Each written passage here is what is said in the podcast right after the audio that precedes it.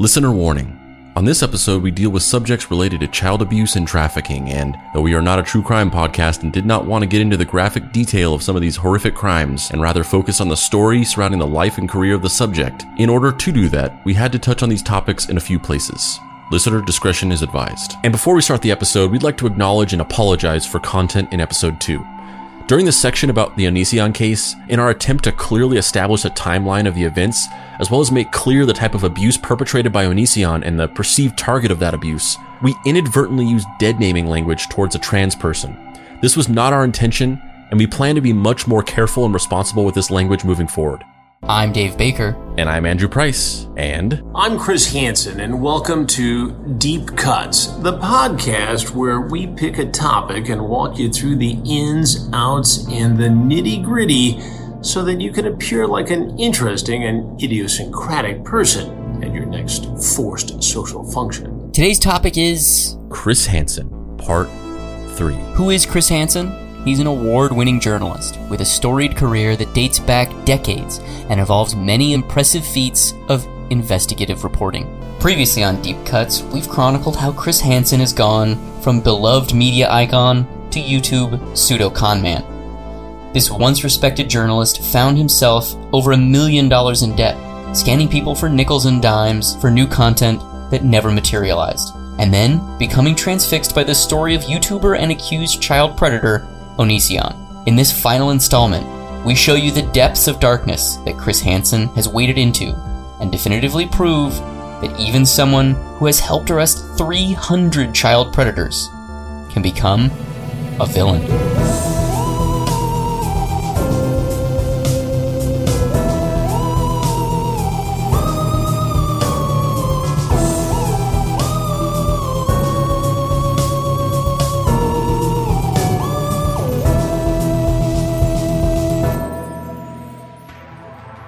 Good evening, everyone, and welcome to Have a Seat with Chris Hansen. The numbers are staggering for COVID 19. Across the country, there are 150,000 cases, 3,800 deaths. But this whole thing just screamed like fraud and scam.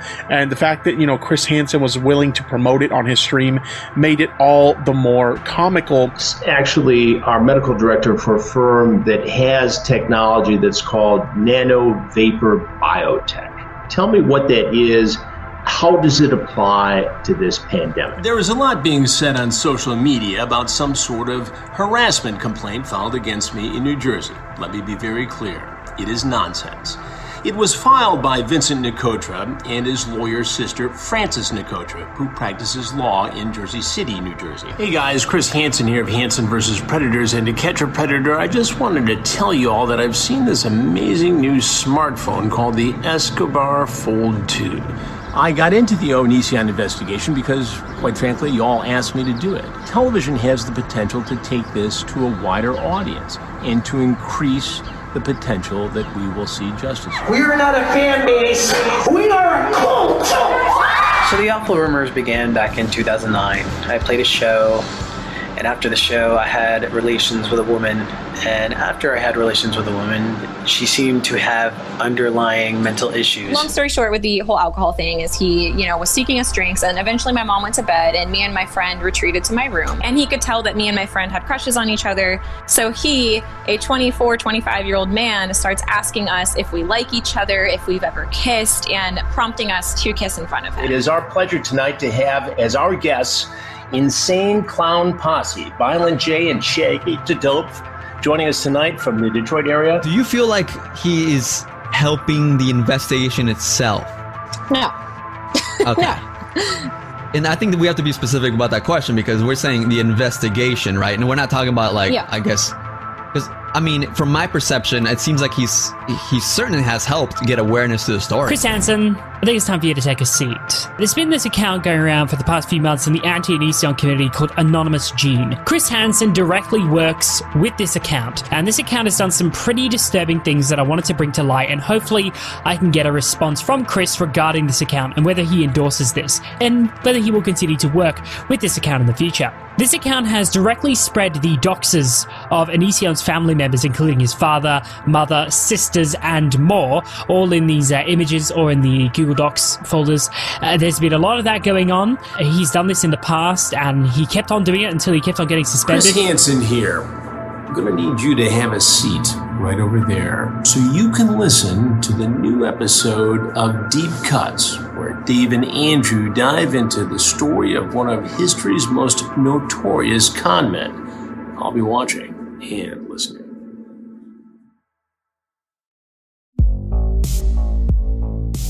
Act 5 The sports car ain't gonna lease itself.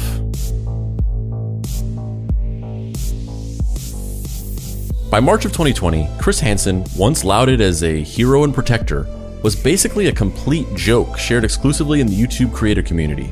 Most people, not even aware of this bizarre new chapter in Hansen's career, retained their nostalgic ideal version of TCAP era Hansen, unburdened by the knowledge of the true extent of how far he had fallen. And then, boom. Remember what happened in March of 2020? You're either listening to this episode around the time it came out and it's still fresh on your mind, or you're the great, great, great grandchildren of the people of the before times, studying the remaining clues of what life was like before the blast. In which case, please also listen to our upcoming episode on QAnon because it'll clear up some things. Once COVID 19 gripped its shitty, spiky, annoying little clutches around the neck of the world, Hansen, deciding that he should probably take a break from white knuckling it through an ongoing sexual assault case he didn't fully understand, shifted focus to a light puff piece about a global pandemic. Perhaps Hansen could finally deliver some competent reporting. After all, this was more in his wheelhouse, and he had won Emmys in the past for his coverage of global crises. Maybe that whole Onision thing was a clusterfuck, but surely he could handle reporting on a virus. Nope. Use it as a shameless opportunity to compromise his morals and journalistic ethics to make money. He invites Dr. Mauricio Miglietta, the founder of a company called Nano Vapor Biotech, onto his live stream to talk about a new invention they developed that can disinfect areas and clear them of coronavirus, and keep them clean for up to 70 to 90 days. Although it was framed as an interview with Dr. Miglietta to discuss the product, it's just a blatant promo that he was paid to do. Hansen asks no probing questions at all, but rather acts as the assistant on one of those late night infomercials, reacting incredulously and hanging on to every word of the person demonstrating the product. Dr. Migliotta, you actually are medical director for a firm that has technology that's called Nano Vapor Biotech. Tell me what that is. How does it apply to this pandemic? Um, we have a non toxic, water based, no residue product that can be applied to any surface. And not only does it immediately kill the virus, but incredibly, our research is showing that it will kill the virus that comes into contact with that surface for up to 70 to 90 days. And this is approved by the government, by the FDA? This is an FDA approved product. What has to happen to use this in the places we need it so critically now? So we are we are ready to use this. We've been using this. Uh, now is just in, increasing awareness. Is this a game changer? Uh, we are hopeful that it is. We have some scientific evidence that is extremely promising. All right, we're going to put that link up here on this channel, and I'll put it out on social media too, so folks can become aware of this. I appreciate that. No. Really? 70 to 90 days? Wow.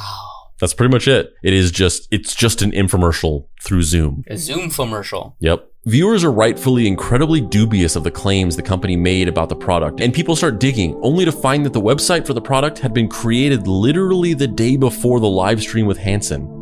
The company's Twitter page had five followers, its Facebook page had two likes, and the website only featured one single case study giving any indication that the product could actually do what they claimed it could do. The study was two pages long and credited to Private Medical Clinic, aka the medical clinic that conducted the case study for whatever reason didn't want their name associated with the product. Shortly after the stream with Hansen, the company removed any and all mention of the product killing coronavirus from their website and rebranded it as a pretty run-of-the-mill hospital-grade disinfectant. And turns out the product had only ever been tested in one single environment, the hospital where the company's founder worked. And if all that didn't convince you that this whole thing was a complete sham, YouTube took down Hansen's stream a few days later for violating community guidelines, aka spreading misinformation about the coronavirus, which YouTube was heavily cracking down on at that time. He seems to have completely just abandoned all notions of ethics at this point, shamelessly plugging unproven products for profit. He starts a Cameo profile, a website where fans can pay celebrities to record video messages talking about a topic of their request, where he literally will say anything for $50.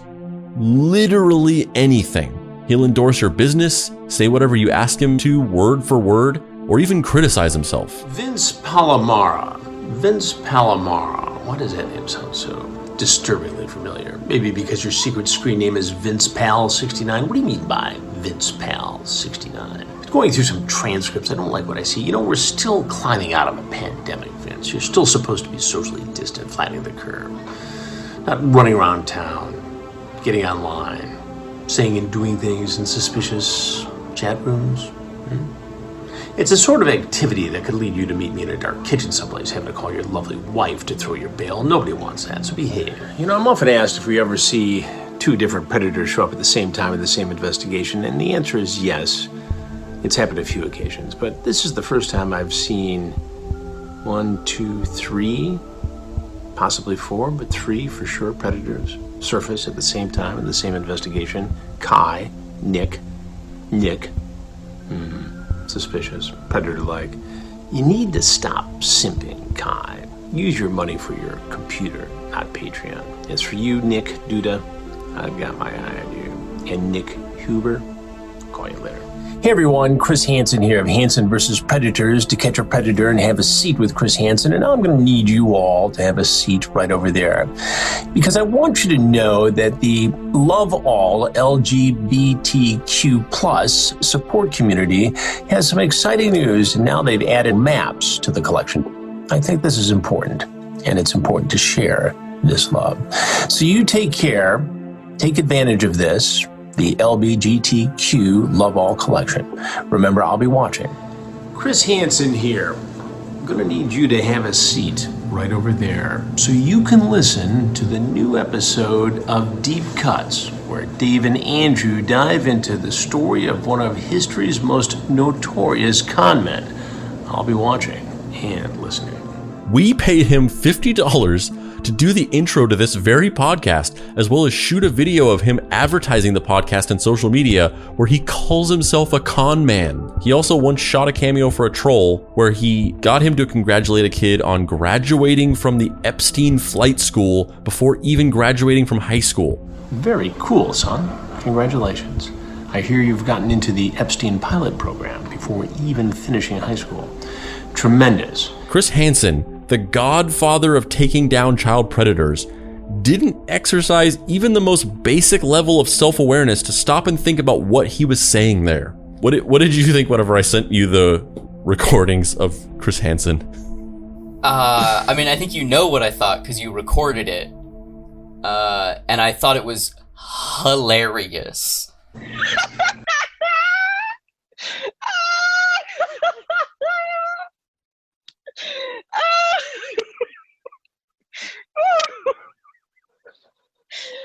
Can I see that again when you play it again? I I'm I, Can you play that second one again? I This is going to be our undoing. For uh, for listeners of of the show who are in the Facebook group, uh, and if you're not, you should join our Facebook group the Deep Cuts podcast Facebook group on on Facebook. Um, it's a really cool community where we talk about episodes and people share things related to episodes, and uh, we have a, we have fun discussions. It's the least one of the uh, one of the listeners in our show or in the group actually uh, went to school in Texas, and after the JJ Arms episode, shared a whole story in there about how JJ Arms came to their school as a kid and landed in a helicopter on their like playground and everything. It was so wild to actually like talk to someone who had actual interaction with JJ Arms. Yeah, people people share really cool stories. Not all of them are like, "Oh, I personally interacted with the person you talked about or whatever," but people will come and share personal anecdotes related to the show or cool stories like that. Um, and there's a lot of just further discussion about episodes. So that alone is a really cool reason to join the group because like there's literally like hundreds of comments worth of discussion about like Andrew WK. We we we we we talked about so much more about that show. Like you could almost do like a whole follow-up episode with like some of the stuff we discussed in the Facebook group about Andrew WK after the episode came out. So yeah, join the join the group. But if you're in the group, um, I shared uh I whenever I showed Dave these recordings that we got. First of all, I had this idea to do this and I was like, "Oh shit, like Chris Hansen will just say whatever you want." And I had seen some of the so many other um, YouTubers and things talking about it and saying like doing their own versions of it, like they paid him to say weird shit. And they were like, he'll say anything. And I saw some of these recordings and I was like, yeah, he looks, it looks like he will just literally word for word, just say whatever you want from him. And he won't even apply critical thinking to what he's saying. He just, he wants the $50 and he'll just read your thing with his brain turned off. So I was like, fuck it. I'm just going to try this. So we paid him $100 to do two videos. One of them was doing the intro to the podcast and making it seem like he was going to be a guest on the podcast and um the other one was like a like a shout out social media post so it's him like being like listen listen to the new episode that's about this and calling himself a con man and i sent these requests in and the thing the thing on on Cameo, if you don't know, Cameo is a website where there's a bunch of celebrities on there and you can pay them various amounts of money to get them to send you video messages. It's kind of like a very tame version of OnlyFans where you can kind of get a you can get Mark McGrath from Sugar Ray to wish you happy birthday. Um so I sent in these requests at like midnight. Like I had this idea late at night while I was like researching and I sent these requests in at midnight. And the thing on on Cameo said that Chris Hansen typically turns around a request within 3 to 7 days less than 24 hours later, the next day at like 10:30, he sent them back. And they were just exactly what I asked for. He he read the intro to the show and he he he did this this promo. And whenever I saw them because they they sent they got sent to me by text. So I actually got notifications of this. And whenever I opened them, I I screamed so hard that the the previous night, California, Los Angeles, and kind of the outer lying area had a fairly large earthquake. That was like I was sitting there on my couch, and uh, my wife was my wife was in the bedroom, uh, like putting the kids to sleep, or maybe she was just already asleep or something like that. And this this earthquake just like shook the whole house and it just felt it had this like really loud rumbling sound and i like ran up and ran into the room and like got in bed with him or whatever and then there was an aftershock. So this was the next day. So i was literally like there was it was like dead silence in the house. I was working in a room and then suddenly my wife just hears me go oh my god!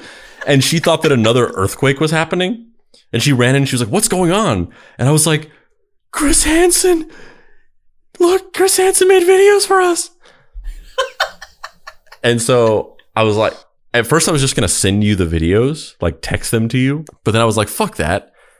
And so I just, I called Dave on Zoom and I shared the screen and I re- started recording. And I was like, you ready for something?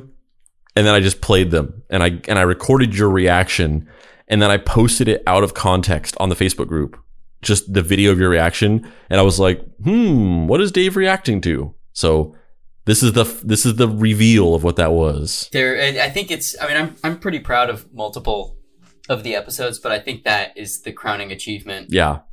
For the deep for the deep cuts empire, I think getting him to do that, especially because like it's funny how sometimes I've made things in the I've made things in my life where I've been like, "Oh, this is going to work." Or, "Oh, I'm really proud of this and I think this is really cool. I hope people like it." But as soon as I wrote the intro the first time to Deep to the deep cuts of like, you know, where we walk through the nitty gritty and blah, blah, blah. I was like, that'll stick. I, I know that this will stick. And it has. And I've had people in real life walk up to me and like say it word for word. Yeah, And people for- yeah people say it all the time. For Chris Han- for Chris Hansen to say it is so fucking funny to me. and he just he does he reads it word for word in the Chris Hansen voice. I'm Chris Hansen.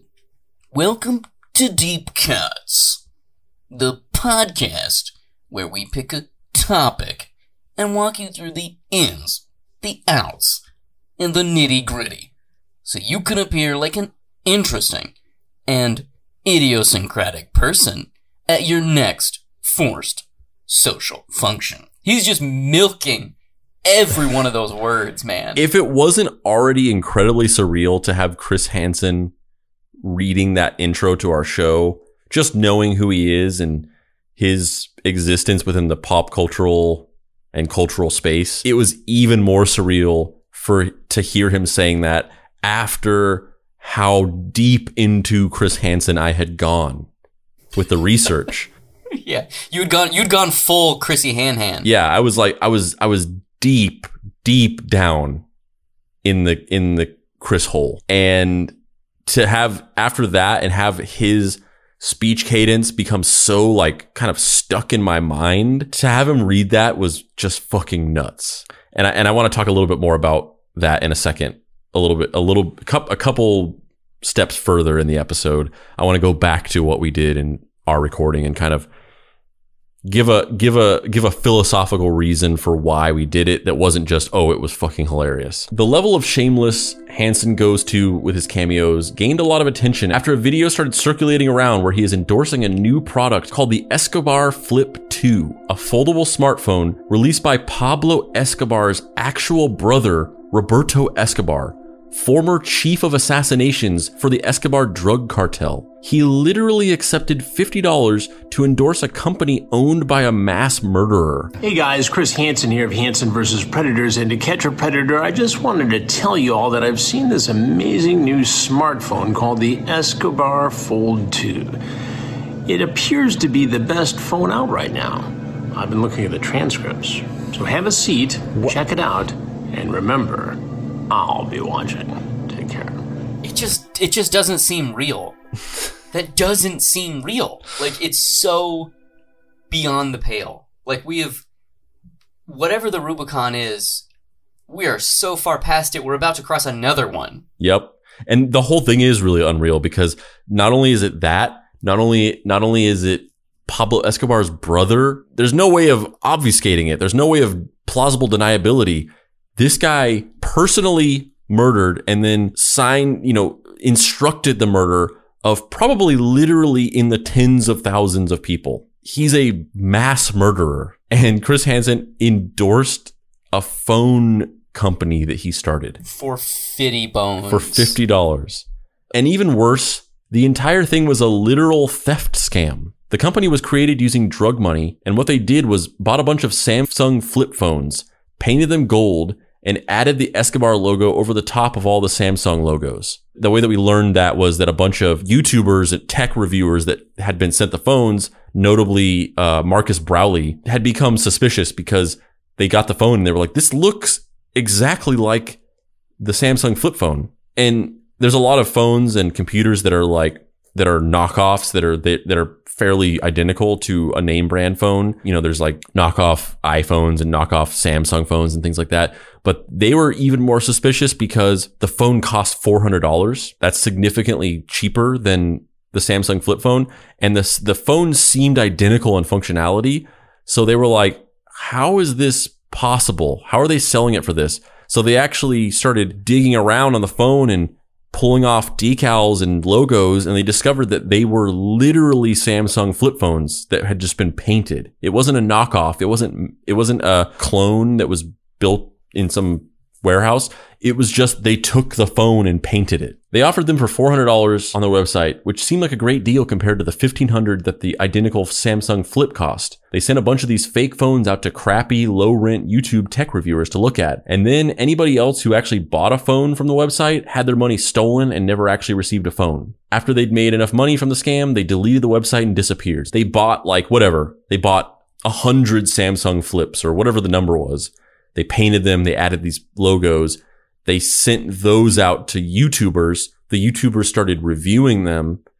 And, you know, some of the YouTubers with more integrity, like Marques Brownlee, like they were like, this is a fucking scam. But some of the lower hanging fruit tech reviewers, they actually gave them positive reviews because they just, they were like, this phone works. Cause it was a, it was a Samsung phone.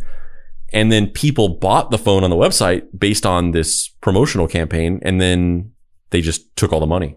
Chris Hansen actively helped Pablo Escobar's murderer brother run a phishing scam. And if you see some of the footage surrounding this, everything about it is unreal. They they they did like a promotional thing, like they were interviewed by some news organization or whatever. And Roberto Escobar is like talking about, he's like, yes, I've always loved technology and I just thought that I could make better technology than other people. And the way he's saying is like, this guy knows nothing about anything. He's just speaking. It's like the Sophia Stewart thing where he's pretending like he's an expert, but he doesn't know enough about it to be able to speak like an expert. So it's, it's transparent to anybody listening to him that he literally knows nothing about it. And then they cut to like the guy who's the supposed CTO of the company, who's this random Swedish guy. And he's like, oh yeah, I'm here doing the stuff with the Pablo Escobar and his brother, his brother Roberto. He literally says, we're going to be, we're, we are becoming the new Steve Jobs. That's what he says. Sounds about right. And it's obviously some weird hired actor. It's so fucking weird. I love it. You'd seriously think Chris Hansen would have stopped doing Cameo or at least started heavily vetting the requests he fulfilled after finding out he literally endorsed a phishing scam by a drug kingpin's brother. But he's still doing it to this day. Anybody got a phishing scam? He'll literally help you run it right now for $50. And just to go back to our cameo real quick, aside from it being hilarious, another reason why I wanted to do it and the reason why I wanted to feature it in this episode and kind of get this weird fake out at the beginning of the episode that made it seem like he was going to be a guest on the show is because I, I just really wanted to hammer the point home of like, whatever your opinion on Chris Hansen is up to this point, whether or not you believe these things, which it's all true. I don't know how you wouldn't be able to believe them. Or if you just don't think it's a big deal. If you think so far nothing we've said on this epi- on these on these episodes ruins him for you and you still think like don't care, he's great. Comedy aside or how funny it was aside, don't you think it's a little troublesome and problematic that somebody who's supposed to be who's supposed to stand for objective journalism and it's supposed to be the person who is bringing us fair and balanced news and is supposed to stand for all of these various tenets of integrity in reporting information can be bought for $50 to endorse a podcast and call himself a con man? Don't you think that there's something a little troublesome about that? Because I do. Aside from it being funny, it's very shocking that an Emmy winning news journalist who helped bring down a crack den and busted up a child trafficking ring and helped arrest 300 pedophiles will say whatever you want for $50 without thinking about it. That worries me a little bit that, you know, you have people out there who are so trusted, so accepted as this source of information and that they can be bought and sold that easily. Another really weird thing about his cameos is how he shamelessly uses his TCAP catchphrases. Have a seat right over there, or I'll be watching and listening. He fires off the phrases in the same way that a Donald Trump impersonator would say, You fired, to a cooing group of middle aged soccer moms on a weekend trip to Vegas. It's so weird to me that he uses phrases that he employed in hard hitting takedowns of pedophiles as his fun catchphrases he says to delight his fans. We didn't even ask him to say, I'll be watching and listening in the video he made for us. He just added that in on his own. It seemed that Hansen had pretty much given up on the idea of continuing to do investigations for YouTube, and he just full on becomes a spokesperson for shady scam bullshit. He participated in another thinly veiled product endorsement interview for a series of classes called Scam Report, which is run by John Crestani. It's a pyramid scheme to sell his shitty guru book. The book is supposed to be about how to protect yourself from scams, but it is a scam. He also endorsed another scam called Debt Relief Secrets, a book on how to reduce your debt. The book is by Anthony Sarandrea, another scam artist guru. These two things, if you look into them, like you know, go go look them up. Look, look up John Crestani or or Anthony Sarandrea or Scam Report or Debt, Debt Relief Secrets. They're pyramid schemes and Chris Hansen did a series of endorsements for them, like like a like a whole special where he like sits down and interviews John Crestani, and it's so weird too because it's like why would Chris Hansen be doing this? They're capitalizing off of the iconography of Chris Hansen, where it's like he's having a seat with John Crestani, but the iconography of it is implying if you map that onto Chris Hansen's career and what he did, it's like implying that John Crestani is a predator or he's in the position of a predator. It's so weird. People play into this weird punning of Chris Hansen's career. And so it's like they're more than happy to be like, oh, I'm having a seat with Chris Hansen. You shouldn't want to have a seat with Chris Hansen. The people that had a seat with Chris Hansen were pedophiles. Why would you do that? That's so weird to put yourself in that position from a branding perspective. Yeah, but he's famous. That's exactly. They're just like. But he's but he's famous. All context melts away in his baby blue shark eyes as they blink at me across this table. I just love Chris Hansen. Chris Hansen, take me into your your secret dark den of iniquity and scam artists. I mean, we we could we could launch a pretty good pyramid scheme. We already we already have an audience. It's got get Chrissy Hand hands on board, and we could be we could be selling these people pamphlets by tomorrow. I hear that Hillsmer's dandruff cures male pattern baldness. Mm, yes, actually, I took Hillsmer's dandruff, and I now look like cousin it. It grew hair all over my body. It's actually kind of annoying, but you know, just take a little less, I guess. He then got paid $10,000 to star in an attack ad on a woman named Valerie Plame running for Congress in New Mexico, accused of being an anti Semite but then she turned out to be Jewish herself. I guess she did actually say some problematic things that we won't go into here, but the ultimate point is that somebody was like, Here's $10,000. Say this lady hates Jews in your TCAP voice. And he was like, Okay, I won't check into this at all. Her screen name is at Valerie Plame. Valerie Plame, I'm going to need you to have a seat right over there. She promoted material from a racist hate site at least nine times won't believe what she's doing now. I'm running for Congress. Congress? Did you just wake up in the morning and say, I'm going to share a racist website at least nine times? I just want to spread some hate? Oh, well, right. Uh, there's been lots written recently how. I'm Chris Hansen. Hating Jews isn't cool. That's literally what it is. Literally. After Hansen seemingly cashed in on every scam and grift he could find, he finally got called back to the Onision case for one last hurrah when, out of the blue, Onision agreed to do a sit down interview with Hansen. However, Onision wanted to do the interview on his channel, and perhaps because of old man technical incompetence, or perhaps as a purposeful evasion tactic, Hansen claimed that Onision wanted to do the interview on his OnlyFans page and rejected it on the grounds of refusing to appear on a porn site. And I can't even I can't even convey that in this copy, so I'll have to explain it, like, because it makes no sense. Onision was like, I'll do the interview, come onto my channel and we'll do it. He said nothing about OnlyFans. But then in a response video, Chris Hansen was like, I'm not doing it because I'm not going to go onto a porn site. I literally don't even know why he thinks that he, it's never explained. Nobody can explain why he thought he was asking him to go onto his OnlyFans. It's so weird. It makes, it's just so confusing. I mean, is that just him? Is that just is the reason that he's saying that? Almost, he's just saying that because it's an excuse not to let Onision monetize the video because Hansen wanted to monetize the video. The, that's my only explanation is that he purposely was just saying that to get out of it because otherwise it doesn't make sense. He never he never suggested OnlyFans. He never mentioned OnlyFans.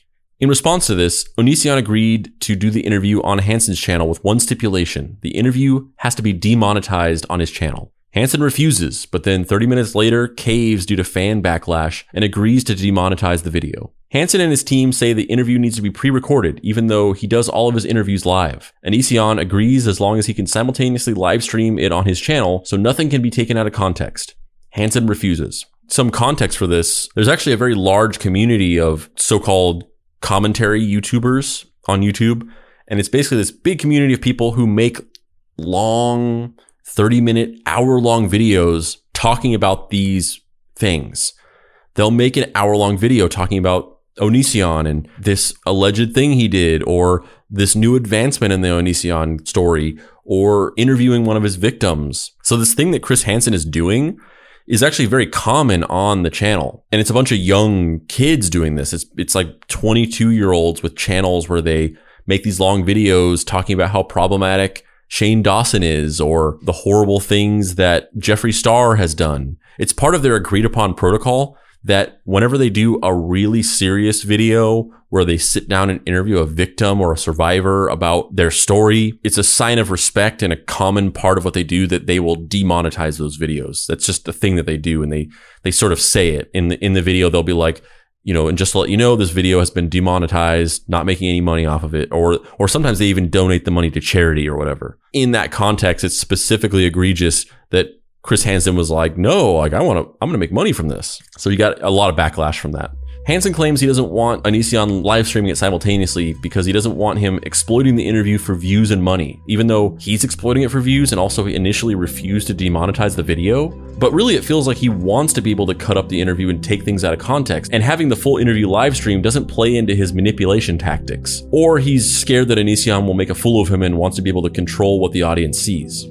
Eventually, Onision finally caves completely and agrees to do the interview pre recorded with Hansen without live streaming, but for some reason they still refuse?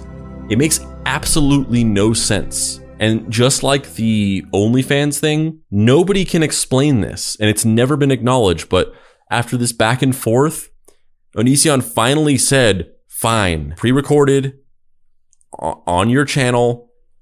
It will not be live streamed on my channel whatever. I don't even care if you monetize the video. Fuck it. And then they just didn't do it. And they never explained why. You think that's Chris Hansen not wanting a definitive period at the end of that sentence so Yeah. that he can Yeah, he wanted to pursue him. He wanted him to refuse.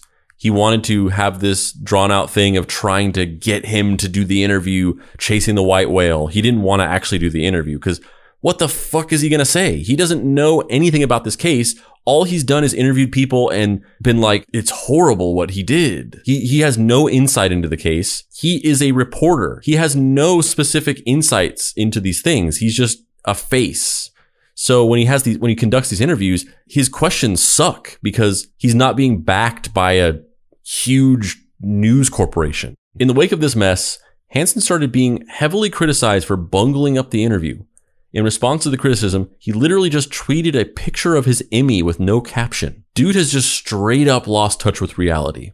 I kind of love that though. I kind of love him just being like, "What? What? I'm a YouTube person who's barely scraping by, and I've hired a sexual predator to be a lawyer to work with me, who I then let go, and I had this guy who's working for me, and then I uh, had to let him go because he was a racist. Uh, but fuck it, I got an Emmy." There's some stuff I want to talk about in regards to that in the discussion portion. You mean the discussion trilogy of episodes? Yes. That I have some specific thoughts on Hansen's credentials versus all these other YouTubers who are criticizing him and kind of some of the complexities of that. And then pretty much the most exploitative thing he's done to date comes out. It's discovered that Hansen is attempting to sell the Onision story to Investigation Discovery to create a legit investigation news special around it. Fans, critics, and the victims he interviewed are understandably confused and livid. First of all, he is taking all of these victims and survivors that agreed to come on his show and capitalizing off of their stories without their permission, and the whole thing is extremely exploitative. Plus, Hansen doesn't even have anything to do with the story. He's just inserting himself into it. Also, you can't sell a story like this. He doesn't own life rights, and none of the story happened to him. All he can sell is his part of the story, which is I did a bunch of Zoom calls with women and asked them dumb questions. After the backlash, Hansen backpedaled on the entire affair and tried to play it off like he was never attempting to sell the story, but was rather just opening up a dialogue about possibilities for investigation and discovery to help amplify the voice of the survivors. At this point, he moves on from Onision completely, though he does randomly mention him from time to time and promise to continue updating about his quote unquote investigation, and sets his sights on another burgeoning news story of victims coming forward about a celebrity predator grooming them at a young age he officially starts investigating the lead singer of mid 2000s MySpace band Blood on the Dance Floor, Dahvie Vanity. Rumors began circulating in 2009 about the misconduct happening both on and off stage for fans of Dahvie Vanity.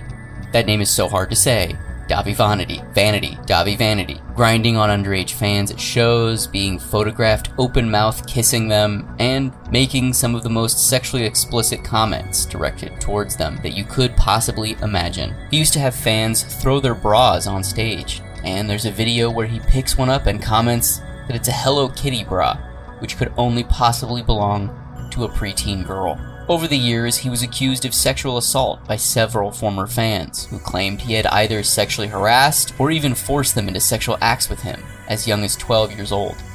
In March of 2020, the stories and accusations really started to bubble over, and many women were coming forward with their accounts of being victimized by Dahvie. Hansen started out by interviewing Blair White, the same political commentator and survivor advocate from the Onision case, as well as Ashley Lilly, one of Vanity's most egregious victims, who, at the age of 13, ingratiated himself with her mom as a sort of mentor slash father figure for Ashley. Staying the night at her house while she was having a sleepover with a friend, he snuck into her bedroom at night, encouraged the two 13 year old girls to kiss in front of him, then joined the kiss, and later forced Ashley into performing oral sex on him. And once again, just like the Onision story, that's a little brief description of a truly horrific story that I just don't want to get into here because, you know, this isn't a this isn't a true crime podcast. I listen to a lot of true crime podcasts, but I'm not necessarily unless it's completely necessary to do and it's really germane to the story. I don't want to go into detail of explaining these horrific things. If you if you're interested in finding out more about that, there's plenty of content about it on YouTube. Several more women reach out to Hansen, wanting to come onto his show and tell their stories. It's a whole new set of people who probably aren't particularly aware of the Onision drama, so they don't yet know how ineffective Hansen is at actually assisting in these situations. Hansen promised he had connections at the FBI and he could get a case started for this. However, he kept stringing them along, not delivering results and ghosting them. Finally, they ended up taking it upon themselves and got in contact with the FBI without him. Completely independent of Hansen's help, a few other women actually got in contact with an FBI agent, and there's now an open investigation into Vanity's misconduct. At first, Ashley really believed Hansen could help the case and ended up becoming his assistant of sorts, working for free, reaching out to guests, emailing and messaging people, staying up until 6 a.m. every night working to get survivors on Hansen's show. It drove a rift between her and her fiance. It emotionally exhausted her, she was having constant anxiety and panic attacks. Yeah, we talked that day. Um, he ended up, or we ended up being on the phone, and I was so upset because this girl, I felt so bad for her because she was just crying on the phone with me, and she was so uncomfortable, and she was so young and just so small, and I just, I felt so bad for her, and I was like crying on the phone with him because I'm like, I'm watching this girl be used by him right now, and like we have to do something. Like where what can we do to help her? And he told me that, you know, well, find out where she lives. And he probably, this is like literally verbatim, he's like, I probably have connections in law enforcement out there from when I was on the show. So find out where she lives and tell me, and then I'll see what I can do. I told her, like, listen, like, we're going to figure it out. Like, we got this. Don't worry about it. Like, we'll get this taken care of. When Dahvie was calling this girl, he was asking to see her bedroom. Like, he was asking her to show her entire room to him so that he would know if she had a camera anywhere, if there was anybody else in the room recording the conversations before he would proceed and asking her of sexual favors. So, I, me and her, uh, came up with a game plan where she was going to have an iPad or something or have her phone up somewhere that he couldn't see and then I would record it for her. So I would be screen recording their call for her. So she, he didn't get like any notifications of her screenshotting or screen recording because he does this all through Instagram, um, Instagram video calls. Yeah. So you get notifications. I, at least I think you get notifications. That. But either way, she was we were figuring that out. I I kept asking Chris like because she she was really scared to go through with it. So me and her kept kind of going back and forth, like, okay, well, we'll do it this time. We'll do it this time. So I kept asking him, you know, like, when, have you heard anything? Because um, this girl, he's still calling her. Like, she was sending me screenshots where he's calling her. literally 30 times a day. This 36 year old man was FaceTiming a 16 year old girl 30 times a day. And she, they were like talking through text or like through Messenger, sending each other pictures, just like regular photos of themselves.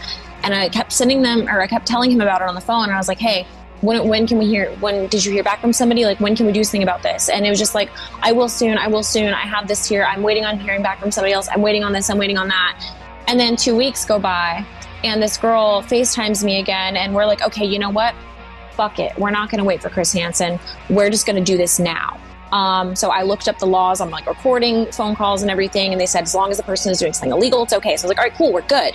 And we started setting everything up. And then mid call with this girl, she realizes that Dahvie has blocked her because he got suspicious because she wasn't sending him pictures anymore. We lost the ability for anything. Yeah, he just kept putting it off. And that in particular just sucks so bad because it's like I was watching this young girl like fall apart and like blame herself and like she wanted to help so bad and then we just lost it. Eventually, she lost faith in Hansen and decided to cut ties with him completely. Once again, Hansen saw himself burning bridges with everyone involved in this case as he slowly revealed to them that A, he was really only in it for the views and the money, and B, despite his reputation, he kind of completely sucked at doing his job. As happened with the Onision case, the final straw for anyone still rooting for Hansen occurred when he interviewed Jeffree Star, a highly controversial makeup vlogger and business owner who was embroiled in several of his own controversies, but who knew and was friends with Dahvie Vanity for years since they came from the same town. The interview was criticized because A, everyone hates Jeffree Star and he has proven himself to be an absolute liar and opportunist, and B, because he told several egregious lies throughout the interview and Hansen didn't take him to task at all like an actual journalist should. So here he is, a man without a town, shunned from the Onision victim advocacy community, on the verge of being shunned by the Dahvie Vanity victim advocacy community, as the stories of his exploits of incompetence start to drift further and further out of the orbit of just the YouTube community, he's starting to become outed as a sham to the greater public. And it seems like anytime he even makes a single tweet, he gets 10 hour long videos from YouTubers calling him out on his every mistake. At worst, his interview quote unquote investigations are openly damaging to the ongoing cases he's pretending to want to help, such as the Jeffree Star interview, the way he ghosted Ashley about getting in contact with the FBI, or the time he took a key piece of evidence in the Onision case and rendered it inadmissible in court. At best, his interviews are completely pointless wastes of time that seem to literally have no purpose whatsoever, such as this time that he interviewed the insane clown posse about Dahvie Vanity for some reason. talented guys who are socially conscious and trying to do a lot of great things right now. You came out just the other day, and I have so many questions, I don't even know where to start. I've been doing this for 40 years, but I'm very excited to have you guys here. You called Dahvie Vanity, Jesus Torres, Juggalo enemy number one. How did he get on your radar, and why did you decide to speak out in a way that has created so much attention to this? I mean, um, he came on our radar through your show. Yeah. You know, I, honestly, uh, we want, you know, I, I, I you know, the, the old show To Catch a Predator. That's my all-time favorite show, you know, of all time. And I remember the funny thing was, I my son, I believe, was 13 at the time. He's 15 now, and um, and I said, Bud, I want to show you this really cool show. Come here. And I, I've loaded up on YouTube, and he's like, "Oh, Chris Hansen, have to catch a predator." I'm like, and I'm like, "Yeah, you already know this." And he's like, "Yeah," and I was like, "Hell yeah," you know.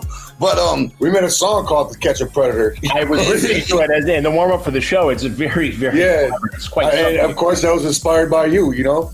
Well, I- so yeah, we, we um you know we, we we we're huge fans. I mean, we, we follow your career. We you know we just uh, really admire you. And um, but what what it was about this particular guy, this particular investigation, is of course it hit so close to home for us because technically this guy is he does the exact same thing for a living we do. Yeah, right. You know, which right. is by itself is a, is a rare um, profession. I mean, it's not like everybody does this. You know, it's a, it's a rare job. It's a not, I don't know rare whatever the word is. It's a unique job. You know, so this guy's doing exactly what we do. I totally get it. Was he somebody you knew in the music industry? I mean, I, I No, was he on your radar at all? Wait, what you gotta understand is this, man. It- It's it's like our whole career, we we've been totally against any kind of uh, uh, pedophiling or touching children, loudly speaking about it our whole career. In our music. In our music, right. Not just like outspoken about it like in interviews, but in in songs, in our music, you know, it, it goes back to the beginning of our music career. And um, you know, so obviously when we found out about Dahvie Dahvie, uh, the pedophile boy, you know what I'm saying? We we couldn't just sit there and not say nothing. It was, you know, it's just like, come on, man, he's doing what we're doing.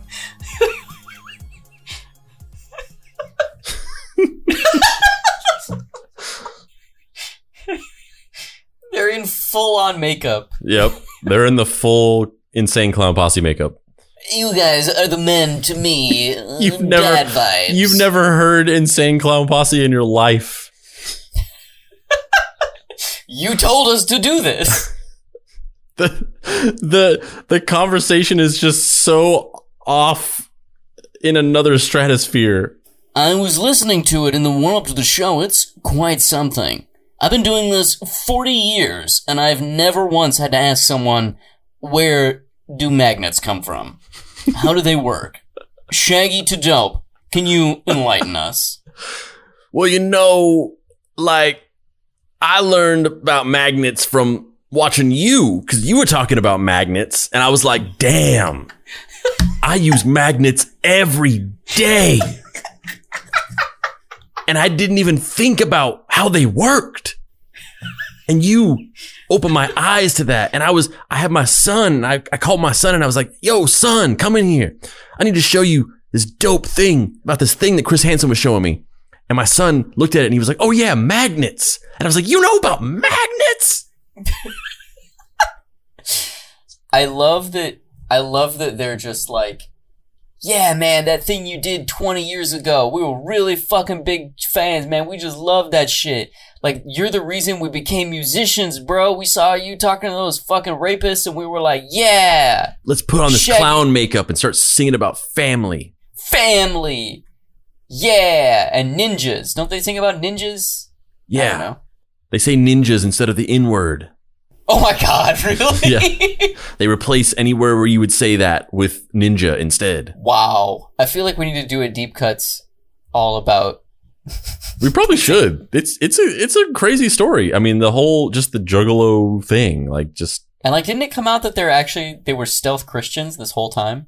There's a lot of stuff about them. I mean, they're like there- there's like this weird religious element of it, and like they were kind of like a joke for a while, but then they kind of actually got some they actually got some respect in the community because they basically went and staged like a counter protest to like a bunch of white supremacist Trump supporters that were protesting in Washington and stuff like that. And I was in I was in uh Maryland when that happened. you were in you were in the Juggalo I was at the gathering. when the yeah. gathering is in Arizona, where I'm from. Yeah, I could be a juggalo. You don't know my life. There's a big, there's a big, I mean, you know, but for listeners, there's a huge community of juggalos in Arizona, where you're from, New Mexico, where I'm from, and also in Bakersfield, California, where I lived for many years. Yeah, some of my some of my best friends are juggalos. Uh, maybe not best friends, but I know a lot of people who are juggalos who are really really nice people. This is And- not a joke, Dave. My brother is a juggalo.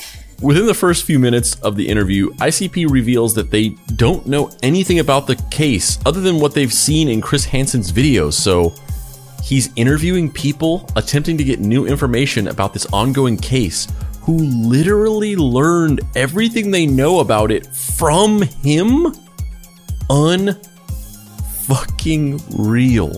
At least we got this promo where Chris Hansen not only utters the hilarious catchphrase, Juggalos be on call, but also pronounces ICP member Shaggy 2 Dope's name in the most dad way humanly possible. As our investigation into Dahvie Vanity continues, the music industry is speaking out loudly about the 10 year history of sexual assault allegations and grooming. Our guests tomorrow night, Wednesday, 8 Eastern, Violent J, Shaggy 2 Dope, Insane Clown Posse, live as they have a seat with Chris Hansen. Check it out. Juggalos, be on call. And he's just listening to Insane Clown Posse in the background. I actually, I actually hope, I, I, I want to believe an alternate read of this situation where he actually genuinely is a huge ICP fan and has been for years. Andrew, Andrew, no, Andrew. Shaggy 2 Dope. Shaggy 2 Dope. Violent J and Shaggy 2 Dope. He's a, he's just a he's a he's the dad. He's the proto. He's the Uber dad. Das Uberfasser. Shaggy 2 Dope. I can't get over Shaggy 2 Dope. We've been here for nine hours, and I don't think anything will come even close Nothing. to Shaggy 2 Dope. Shaggy 2 Dope. It's so funny. It's you can't write it. You can't write it. Shaggy 2 Dope. He has no insight into this situation. Literally has never heard of it before. But I'm gonna ask the probing questions that you want to know. I'm literally only doing this because Insane Clown Posse have a large cult following and I'm trying to get internet clout. I'm Chris Hansen. Welcome to Clout Chaser, Grandpa Edition. My guests today, Violet J and Shaggy 2 Dope. Do you think that we could get sued if I just change my name to Shaggy 2 Dope and it's like I'm Dave Baker and I'm Shaggy 2 Dope?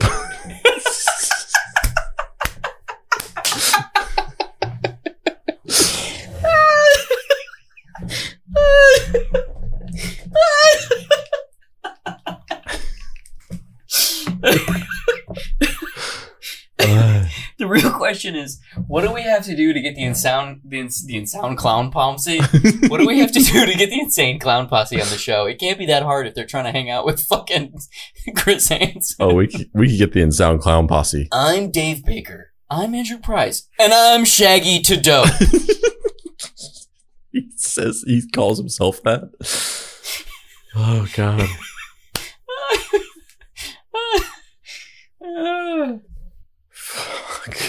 You uh, I don't even know where to go. can't I, it. I don't know how we come back from Shaggy 2 Dope. You can't write any of this. Wait, so do they have a record label? Like, are all those other clown bands like are they on their yeah, label it's are it's real weird. The the the the relationship between them as a band, the iconography and sort of the canon that they have, and then like how that extends to both the community that they have as well as their record label as well as other bands. So like ICP is the originator of all of the Juggalo shit. It's all co- it all comes from them. They created all of it. It's all mythology within their band. But then other people who are fans of ICP are juggalos.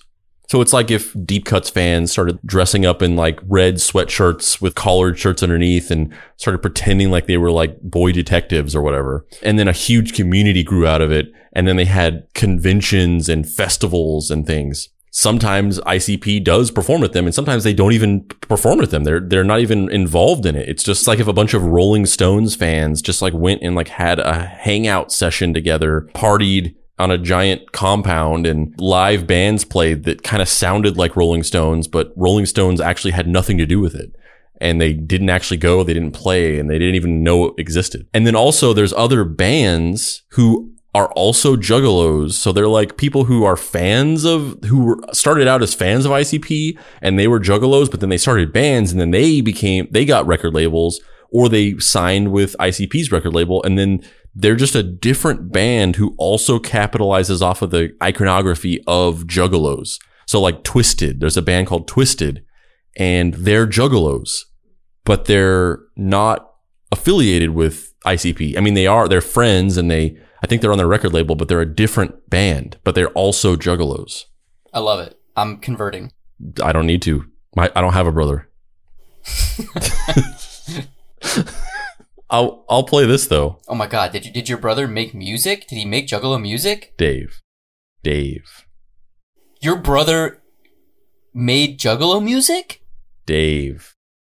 Dave. Oh my god. What is happening right now? I'm so tense. I feel like I'm about to get ambushed.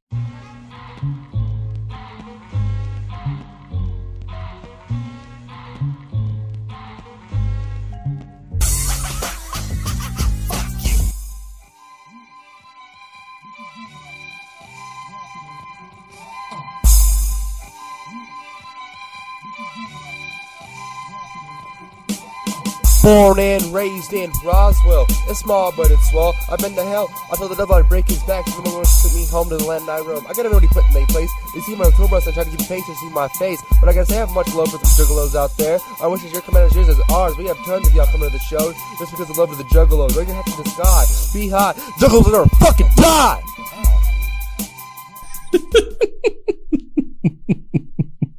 Was that your brother? Yes.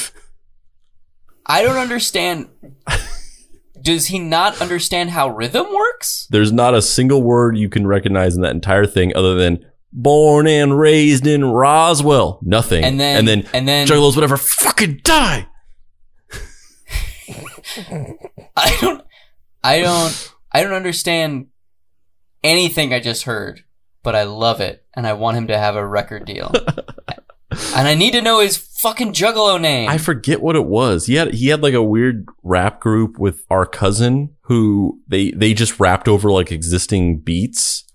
And and I know that they were called schizophrenic killers, but I can't remember what his name was. Do you remember your cousin's name? No, I, I used to. I, I used to know both their names. I was like, I, I would like, I, I would always like listen to all their music and, and like keep up to date with the exploits of schizophrenic killers. And I can't remember what their names were. Oh shit, it's schizophrenic killers? Yeah. Oh yeah, dude. oh yeah, dude. But I have to agree with him. Juggles won't ever fucking die. Me too, man. Me too. what would you do in this situation?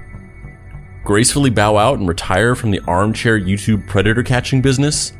Acknowledge your damaging role in this situation so far and ask for guidance and how you can improve yourself and do better in the future? Did anybody have any money on actively start working with an anonymous member to strategically dox all of your enemies but pretend like you had nothing to do with it? Yeah, me neither. Around this time, an unknown YouTube account called Anonymous Gene or Gene Anonymous or any of the many different handles he created as his accounts are systematically banned starts popping up in the burning embers of the TCAP community. He openly condemns anybody who is critical of Chris Hansen and essentially becomes his new attack dog. If you make fun of Hansen, Anonymous Gene is going to come after you. Gene starts threatening that he is a next level internet hacker and is going to start releasing the private information of many key figures in the Onision and Dahvie Vanity cases. And he makes good on his promise. In a stunning show of his abilities, Anonymous Gene doxes Onision's entire family, parents, siblings, etc., releasing their full names, phone numbers, and home addresses. He also does the same for John Swan, a YouTuber who was one of the first to release an expose on Hansen's history of bad reporting and incompetence in the Onision and Dahvie Vanity cases. Rumors start to fly about Anonymous Gene. Who is he? Is he actually working with Chris Hansen? Some people think he's Vincent Nicotra. Some people think he might even be Hansen himself. However, Westmo, the YouTuber who was previously doxxed by Vincent and had horrible racist slurs hurled at him, was able to talk to Anonymous Gene and get some fairly illuminating information from a chat. Reenacted here on his YouTube channel with a use of The Real Slim Shady by Eminem as background music that I will never understand. Let's talk. I have a little bit of a platform now, and I would like to share your side of the story. You want to share the story of a mechanic turned anonymous? I am deeply honored. I thought you were Vince. You have seen the issues I have with him, and he plays games. Not Vincent, Eugene. Again, I am a retired mechanic. Ask me anything about a car. Yes, I believe you. I know you are not Vincent. Your spelling was the first giveaway, and then when you proved technical ability, I knew you were not him. So, what can I help you with? Can I send you some questions? Do you want to do an audio interview, or should I just send them here? You may send them here.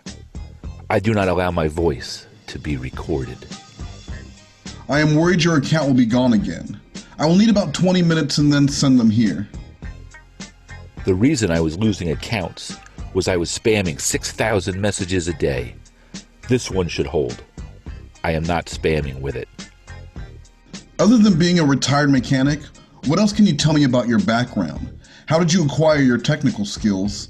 And what led you to this path of internet justice? I'm really not down for an interview if you had questions about the case. What can you tell me about Chris Hansen's role in the investigation?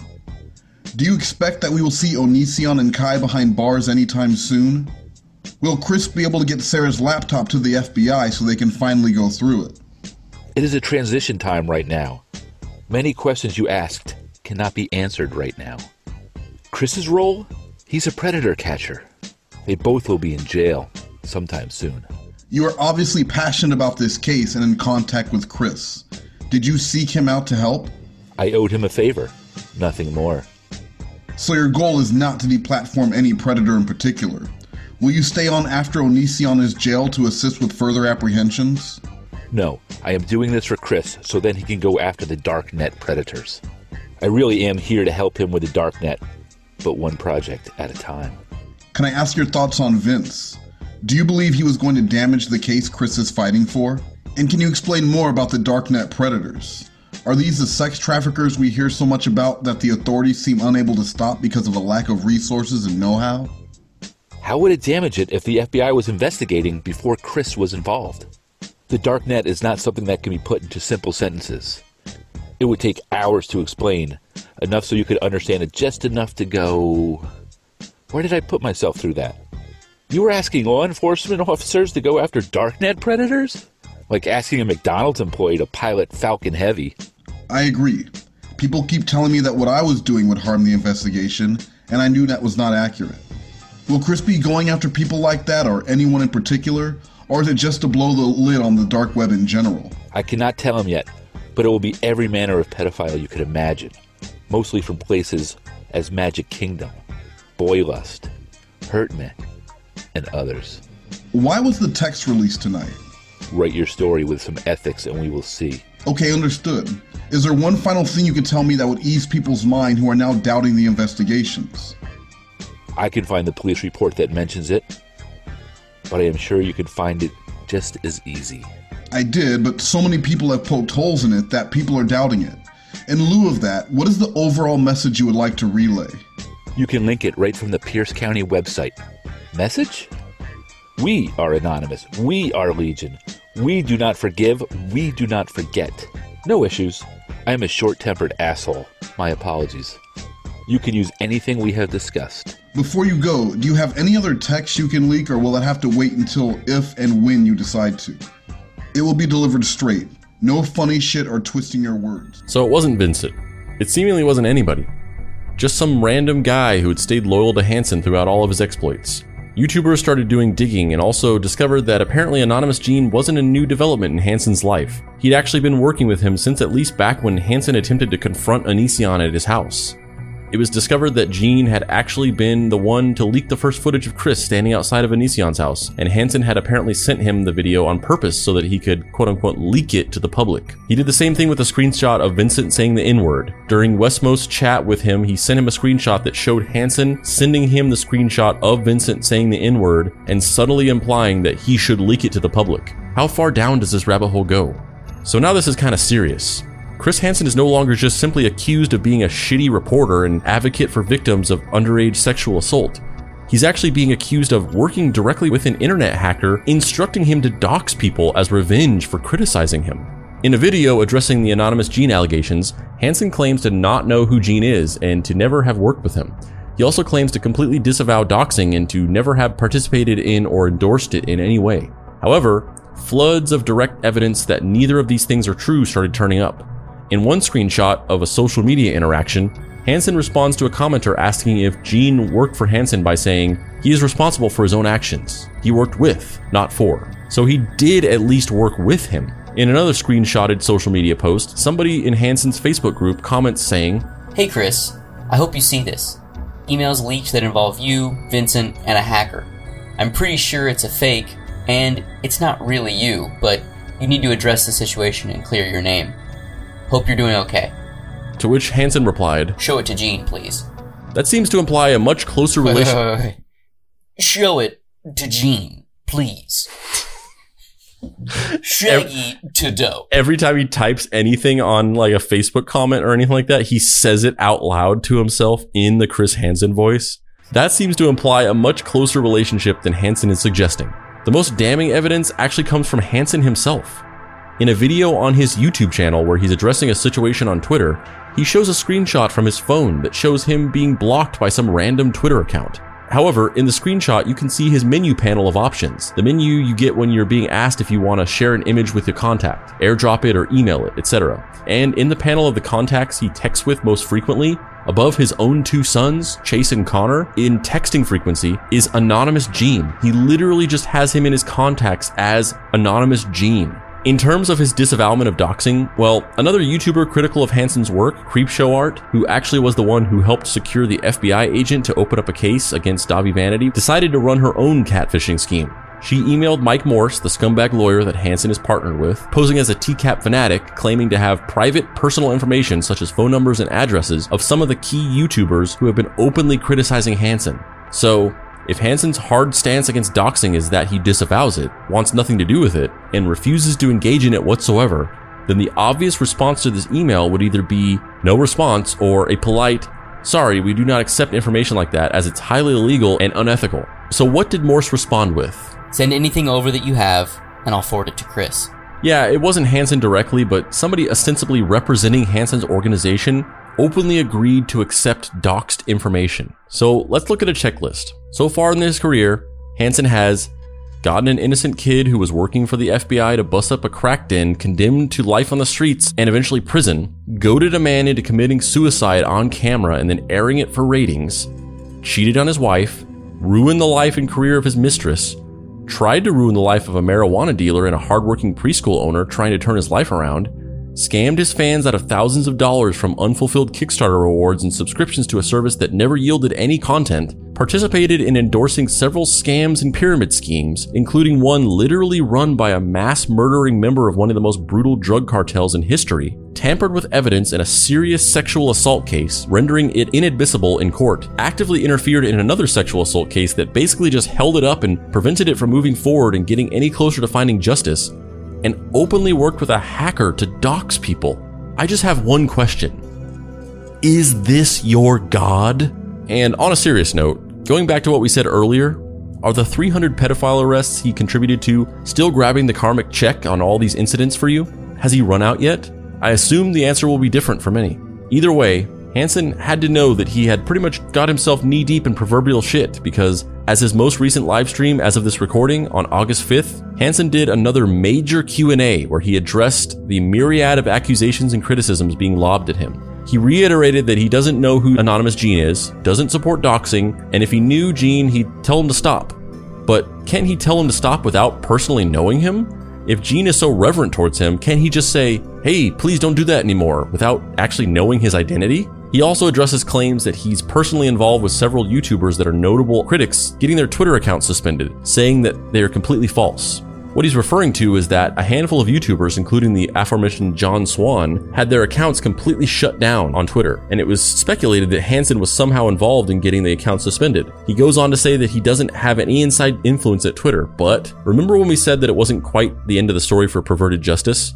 Well, one of the key members, notable decoy and frequent on-screen presence for Perverted Justice during the TCAP days, Del Harvey, ended up going on to become the head of community and standards at Twitter.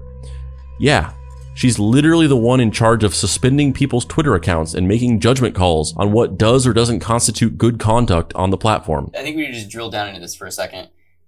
The person with short hair who was in like a shitload of To Catch a Predator episodes, who would always be standing in the kitchen when the predators would come in and they the person would yell in kind of like a high higher tone voice like I'm in here, come in here, whatever, hey.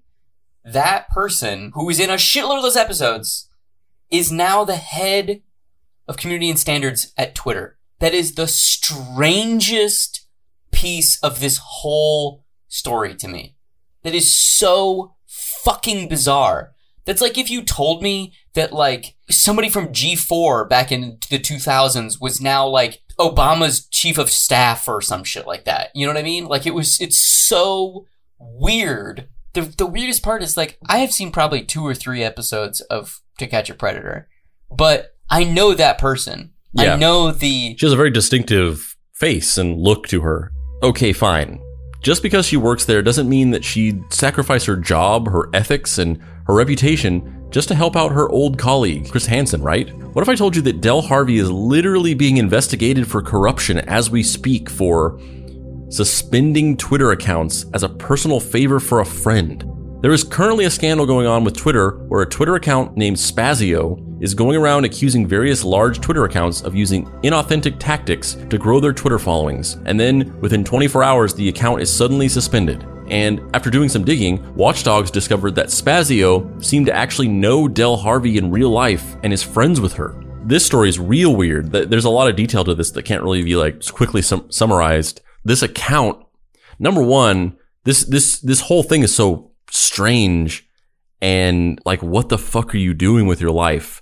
This account goes around and finds these large Twitter pages that this person perceives that they must have grown their Twitter page in some kind of cheating way because there's no possible way that this Twitter account could have grown this big in this short amount of time or that this Twitter account with this few followers has this tweet that has so many retweets and that they must have used some kind of illegal against policy cheating tactic to do this. And first of all, I happen to know that that's just not true or this person just doesn't know what the fuck they're talking about. I mean, there are pages that do like buy followers and use all these weird back end tactics to like grow pages and things like that, but it's not out of the ordinary or impossible for a page to go randomly viral and have a tweet that has hundreds of thousands of retweets, but the page only has a couple thousand followers. And I, I, know that for a fact because literally I have a friend who recently had a tweet go mega viral. It has almost a million likes. It has like hundreds of thousands of retweets. And this tweet just went viral out of nowhere. And her, her page wasn't nothing beforehand. Like she had a couple thousand followers and you know she would do tweets and they could they could do well. But this happened out of nowhere. It went massively viral. It's been talked about on TV shows. Every like BuzzFeed refinery 29 news site has done an article about it. Mariah Carey retweeted it and then her retweet of it also went viral and also created a story around it and her page only went from like 6,000 followers to 9,000 followers. So this person could in theory see my friend's page and be like, "You paid for followers. You're doing this illegal thing." Cuz they don't they don't know what the fuck they're talking about. But they'll go onto these pages and they'll comment and they'll be like, "You used inauthentic tactics to grow your page and you're going to be found out and stopped because you are doing something illegal and against policy." And number one, it's so weird to me that this person is obsessed with this. Like if you if you go and look at these tweets and these comments that they're leaving, like what do you care? What like what why are you so obsessed with this? It's so weird to me because this is not some worthy social justice cause. If this person was going around like calling out people for creeping on underage girls online or spreading misinformation or saying racist stuff or whatever, but to become like this weird obsessed gatekeeper for calling people out for buying followers. Why do you care about that? That's so weird to be a concerned citizen about whether people are buying followers or not. But they go and they comment on all these pages. They'll they'll comment this thing calling them out, and then within 24 hours, the page will get deleted. And and then they ended up basically finding out that through a series of looking at all these different accounts and things like that, that he seems to be friends with Del Harvey. So now there's this investigation into whether or not she's abusing her power in her position to basically just do personal favors for this guy and suspend accounts that he personally is suspicious are doing something illegal. So it's not so hard to believe that she'd do something similar for Chris Hansen, is it? There's a lot about this Q&A that rings disingenuous. As YouTuber and one of Hansen's notable critics, Edwin Costa, pointed out in his response video to the Q&A. I hate how distracting it is. Some people criticize that, oh, stop focusing on Chris Hansen. It's like, the reason why I focus on Chris Hansen is because he makes that about himself. If you don't see it, that just doesn't make any sense because if he didn't make it about himself, people would not be talking about him. Why are people talking about him more than they are talking about the issue? Is is it really the people's fault or is it his fault? One of my big criticisms on Chris is like, what what is it? What is it? What what is the objective here? Because not only do I not know, but your your interviewees also don't know. You know, it's been expressed that besides getting exposure, which they're not remembered for, or at least not their stories, what's really happening? They're not getting the resources you promised them. They're not getting the justice you promised them. So what are you doing? And YouTube body language and behavior expert Derek Van Schaik also goes into detail about the manipulation tactics that Hansen employs. What Chris Hansen was doing throughout most of his Q&A that you saw was deflecting and amplifying. That's very common of someone who is deceitful. It's also very very effective. The reason why it's just so effective is because the subject doesn't really have to lie that much because all they have to do is amplify the allegations, take the most extreme version of the allegation and tell the truth that that's not true. And that's what Chris Hansen was doing a lot, amplifying the claims, tried to make this look like somehow I backed Pablo Escobar. denying those amplified claims to come across as more truthful, That couldn't be farther from the truth. and then going and deflecting. I covered the cocaine wars in the 80s and 90s. I was in the jungles of Bolivia with the DEA raiding cocaine labs. It's very, very effective for someone who is deceitful. And you may be wondering why would someone go through that instead of just telling a bold-faced lie? It's because lying is very difficult, it's very stressful, it's very dangerous. Um, and it's very uncomfortable and everything else around that, right? A lot of anxiety, a lot of fear. Like it's just not fun to lie. It's a lot easier to tell the truth. So if you can easily go and amplify and then deny those amplified allegations, you're in a lot better position to come across as more truthful. Until you have people calling you out and saying, "Hey, that wasn't the question I asked you." Chris Hansen was in an ideal position where he was in complete control over what questions he decided to answer or not answer because the questions were coming in and he can just take the most extreme question, the most outrageous question over the top. See, that's the thing. He was not being interviewed one on one. He was picking and choosing the questions that he chose to answer. And that's that's pretty much just what he always does. His whole YouTube phase of his career or in any of his dealings with any of these stories, he gets away with his utter incompetence by doing exactly what he describes there, where he will take all of these criticisms, he'll act like he's responding to them, or he's act he'll act like he is willing to hear the criticisms, and he'll do like live streams where he's actually having people commenting and he's responding to the comments, but he'll only seek out the comments that have the most egregious, over the top accusations, and he'll respond to those and be like, "No, it's ridiculous. I, I, I'm not, I'm not." Supporting Pablo Escobar. And it's like that's not the problem. That nobody's saying you're supporting Pablo Escobar. We're saying that you accepted $50 to endorse a scam phishing product created by a mass murderer brother of Pablo Escobar. But he won't respond to that nuanced version of the question. He'll just say like, I don't back Pablo Escobar. I covered the cocaine epidemic in the 80s and took down a drug ring. He does that with everything. Everything is like that. Since the Q&A, there haven't been a ton of new developments in this weird-ass story of a once revered journalist turned incompetent old man, Mr. Magooing his way around in the lives of a bunch of childhood assault survivors, trying to make enough money to make the payment on his boat. Apparently, his current girlfriend is actively cyber stalking some of these assault survivors and bullying them. So, you know, that's cool. So yesterday I was on John Swan's live stream, you know, just like hanging out, just watching it, which was completely irrelevant to Chris Hansen. Like nobody was talking about him whatsoever. And the minute I got in there, this person, like G News, they posted like three different random things. Like I hadn't even talked. And I think I said like one thing in the beginning of the stream, and then this was like 20 minutes in. And they started going on about like I know why victims don't want to talk to Ashley because they're mad at her and I don't blame them or something like that. And I was like, wait, what? That's Like, definitely 100% anonymous, Gene.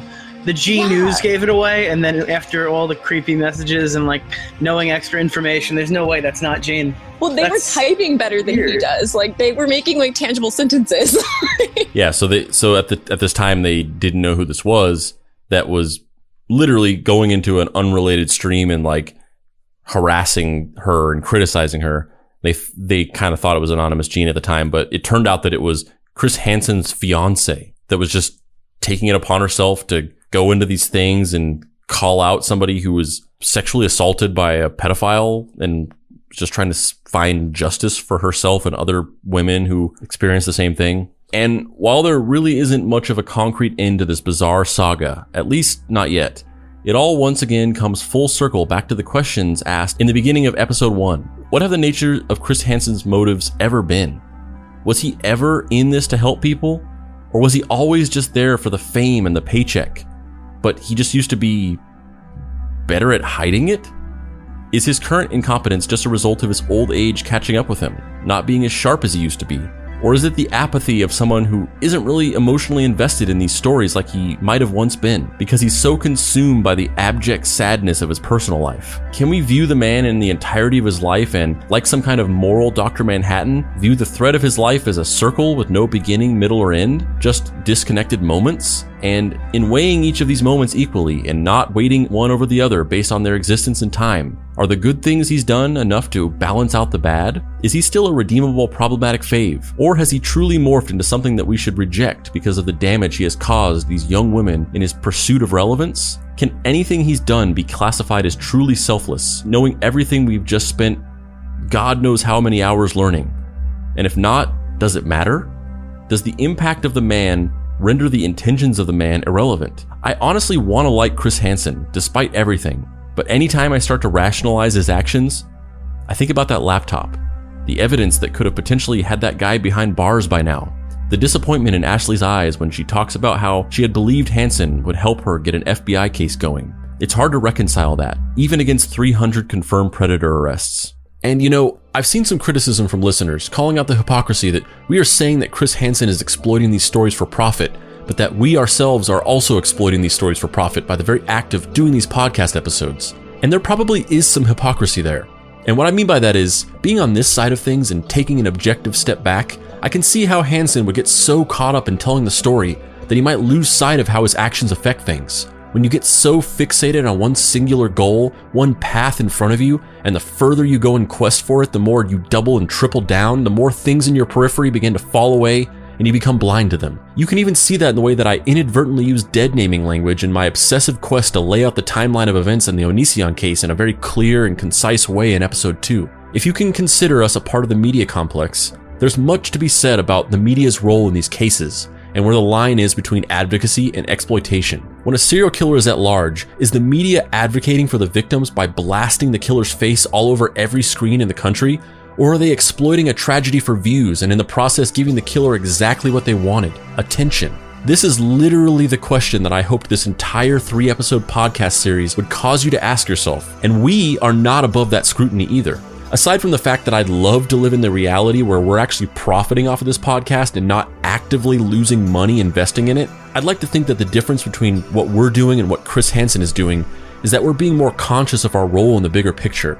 We're trying to let the subjects of our stories speak for themselves rather than speak for them, even if that means serving as mouthpieces for them when we don't actually have access to an exclusive interview, and clearly drawing the line between fact and our opinion, and that we're being honest about our level of expertise and the amount of help we can bring to the table, which is low key very little. We're straight up just two idiots who like to tell stories that we wouldn't tell a sexual assault victim that we could help them get their evidence to the FBI in order to make people feel like we're important hotshots and then literally make it inadmissible in court through our own incompetence.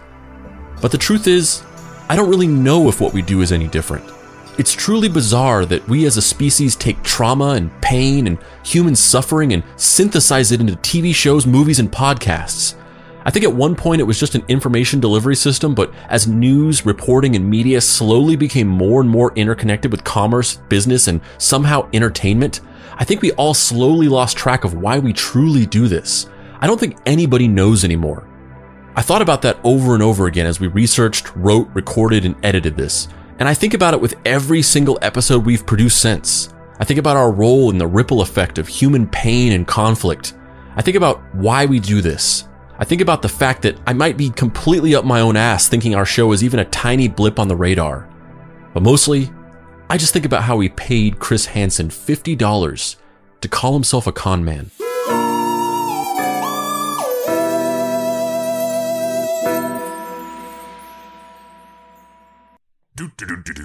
Demon humming songs that he only knows from his planet that humans don't recognize. Oh, hey, Dave. Uh, do you by any chance happen to have any more of those uh Pictionary box book things that you make or whatever? Hey, Hilsmer, uh, you mean comics? Yeah, yeah, something like that. Uh, well, I don't have any with me right now, but I do have two new comic book series that are starting up.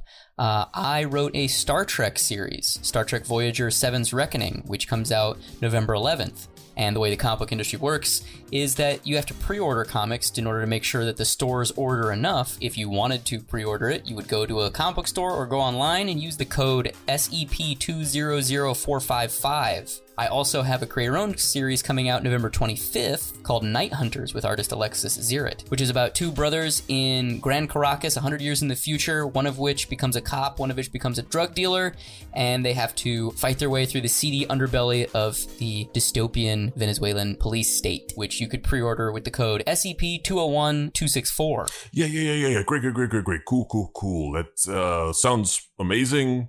Love it. Love everything that every word that you just said. Uh, I'll, I'll take whatever. 50? Really? Wow. I didn't know, uh, I didn't know you read comics, Hilsmer. Oh, you're supposed to read them? There's a thing about space demons where when it's the summertime, we actually get very cold instead of hot. So I was actually just looking for some kind of kindling for the fire in the living room. Oh, that explains what that bonfire was. That was the sex thing.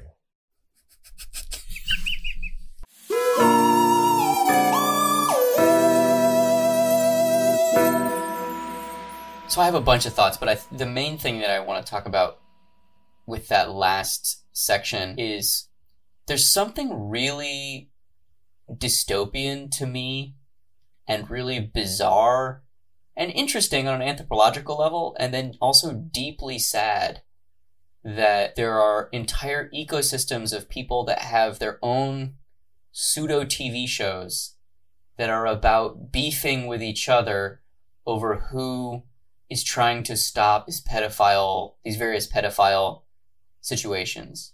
Like it's really, really weird to me. Yeah, it kind of reminds me of the the talking head panels in The Dark Knight Returns. Totally. Those like those like those like you know those grid the grid panels where it's just all these different like super dystopian just little snippets of random news coverage and weird talking head moments going on. Yeah. And especially when like it's dark what what Chris Hansen is doing, no no doubt about it. It's really weird and shitty and but it's also really weird that everyone else is also doing it too to a certain extent because like we have actual law enforcement agencies that are supposed to be doing this and granted obviously we know that the the we know that the police and the government doesn't always work for the individual. But it's it's so bleak to me that there's this entire ecosystem of people who are so either a underserved or b don't feel that they're being served by the justice system that they need to turn it into a mini sideshow both for their own entertainment to ex- to excise their own obsession and also to attempt to shed light on this thing that isn't being acknowledged Yeah, and and that's kind of what I wanted to talk about. Um, I mean, you know, th- there, there's there's a couple layers to that. The first layer of it is Chris Hansen is doing all these things. The way that I co- sort of described it is him Mr. Magooing it around through this community that he doesn't really fit into. And he's doing everything really poorly. And up to a certain point, you could just say like, oh, he just sucks at trying to do this. But then he crosses that line and actually gets into a situation where he is actually causing damage. And that's where it becomes the most egregious. And, you know, honest, honestly, like all that stuff up in the front, like him cheating on his wife, I don't really care about that.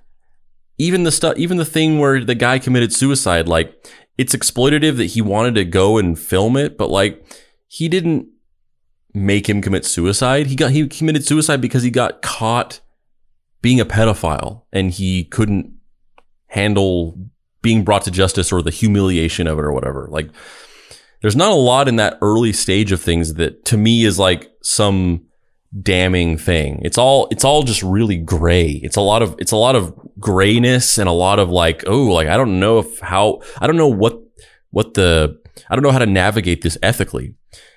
that's the part where it's like this is too this is over the line. Like you have you have sort of caused damage in a little bit of an unforgivable way, or at least a way that makes me, you know, not be able to side with you or subscribe to you.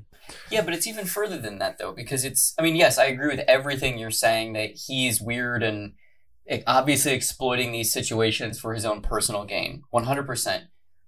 That's one discussion. Zooming out one layer, looking at the fact that there's a whole ecosystem of digital vigilantes doing the exact same thing and potentially causing real harm to people.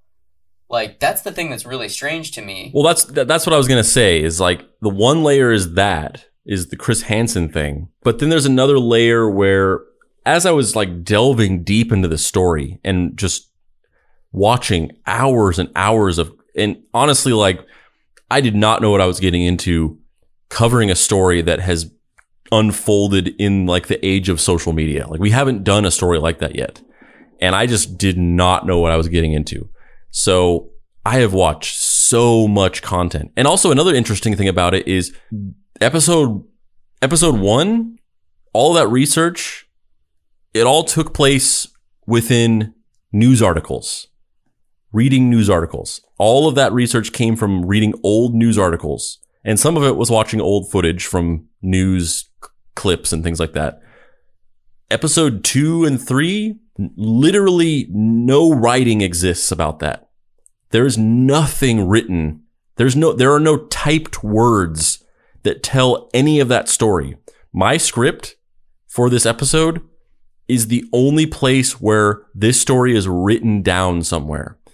All of this stuff exists on YouTube in vlog videos. Um, and so in delving into this story and the research of it, watching all these hours of all these videos, I got, I got really into it and I, and I sort of wanted to take a step back and be like, man, like I need to take a step back from this and like reassess where I feel like I'm landing on this, the compass of this, because I don't, I, I feel like I maybe have gone too far down some rabbit hole here. So Chris Hansen's calling these, calling these people drama YouTubers and he's sort of saying in a very critical way. And he refers to them as the goon squad. All of these, all these YouTubers who are calling him out. And they have this adversarial relationship with him where they're just like, this guy sucks. He's doing all these things wrong. We're doing it right. We are the morally superior people in this situation. We're the real advocates. We are doing this right. He doesn't know what he's doing. He's trying to he's trying to insert himself into this community that he just doesn't belong in. And I'm looking at it from another perspective and kind of saying like Chris Hansen is undoubtedly doing this way shittier than anybody else is doing. But Shaggy 2 Dope. but I mean that he's doing that way better than anyone else is doing.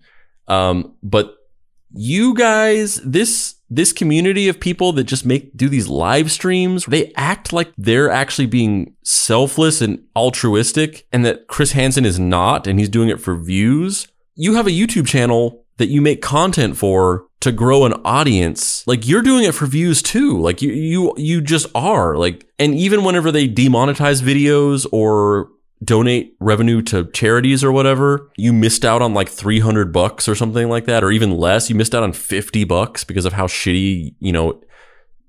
And that's a that's a that's a Chris Hansen cameo. Oh yeah, never mind. That's yeah. I I'm gonna go do a live stream right now. But also, there's just so much weird. There's also just so much weird stuff around like anonymous Gene in air quotes.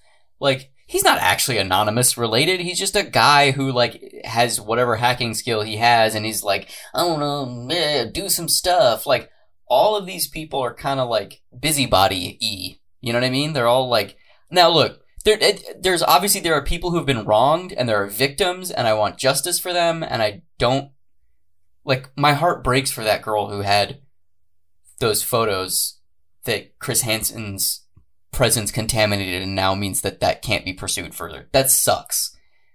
I don't want anyone to be hurt. I want people to be held accountable for their actions if they've hurt someone. But the sports commentator, amateur hour, vlogger sphere of people who are all like, we're journalists. Like, are you? Are you though? And there, there's I don't know. so I specifically wanted to say something about that. So on this topic, on what I was just saying, and then directly dovetailing off of what you just said, one of these things I watched. I was watching a I was watching a live stream that was a live reaction to the a, a Q&A video that Chris Hansen did and it was by John Swan who is this guy who made this two-part expose on Chris Hansen that goes through all of the stuff of like the Kickstarter campaign and screwing people over and ruining cases and things like that. Um, and he made this video. He got on Chris Hansen's radar, who said some critical things of him, dubbed him as like the king of the goon squad or whatever. Anonymous Gene doxed him. He got into some kind of legal thing where he contacted the police about it and is currently in some kind of legal situation trying to like find out who Anonymous Gene is and sue him for doxing him and all these things. But he did this live stream with a bunch of his other friends who were just all these other people in this community.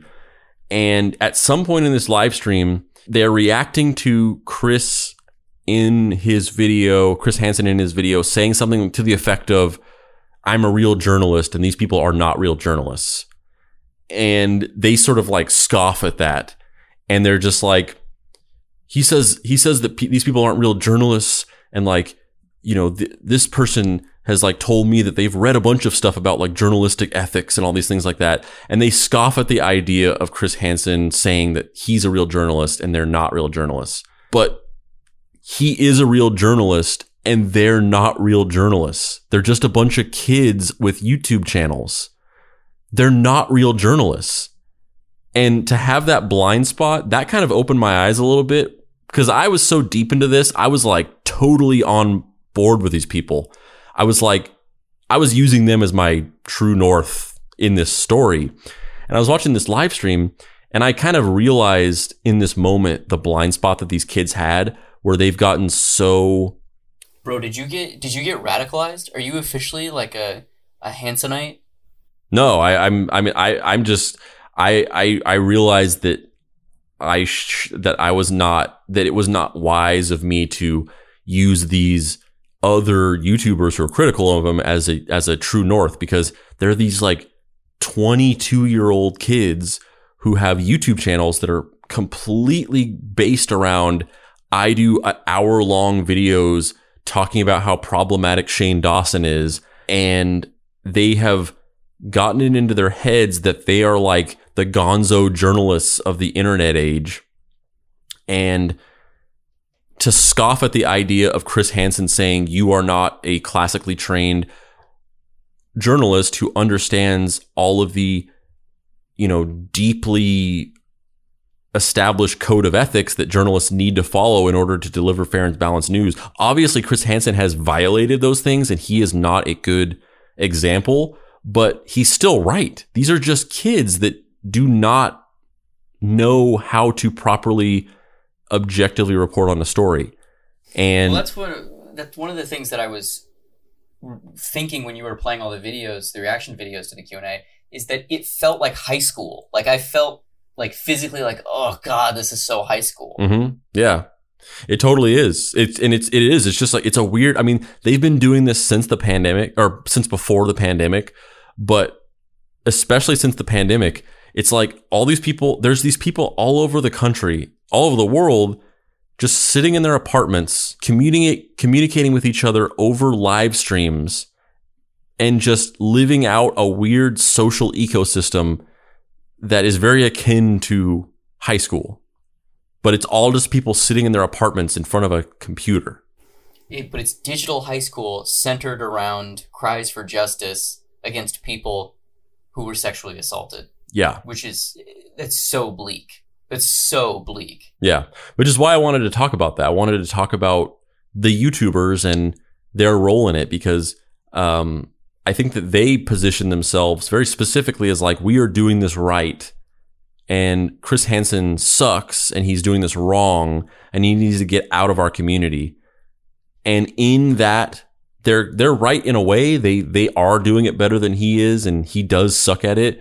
But in that mental process, they've developed a blind spot where they kind of are not self aware of, like you said, how kind of weirdly dystopian what they're doing is. The fact that there's like this this network of people who all just like have their own takes on some weird sexual assault story and it's become like this weird cinematic universe of people sitting in their apartments giving their take on a horrific crime that's that's that's been done to some victim. Uh, so yeah, I mean, yeah. So you know that everything about this is super ethically gray and hard to reconcile and hard to really parse out what you feel about anything specifically without turning over in your mind several times trying to like get to the root of your perspective on it whether it's that or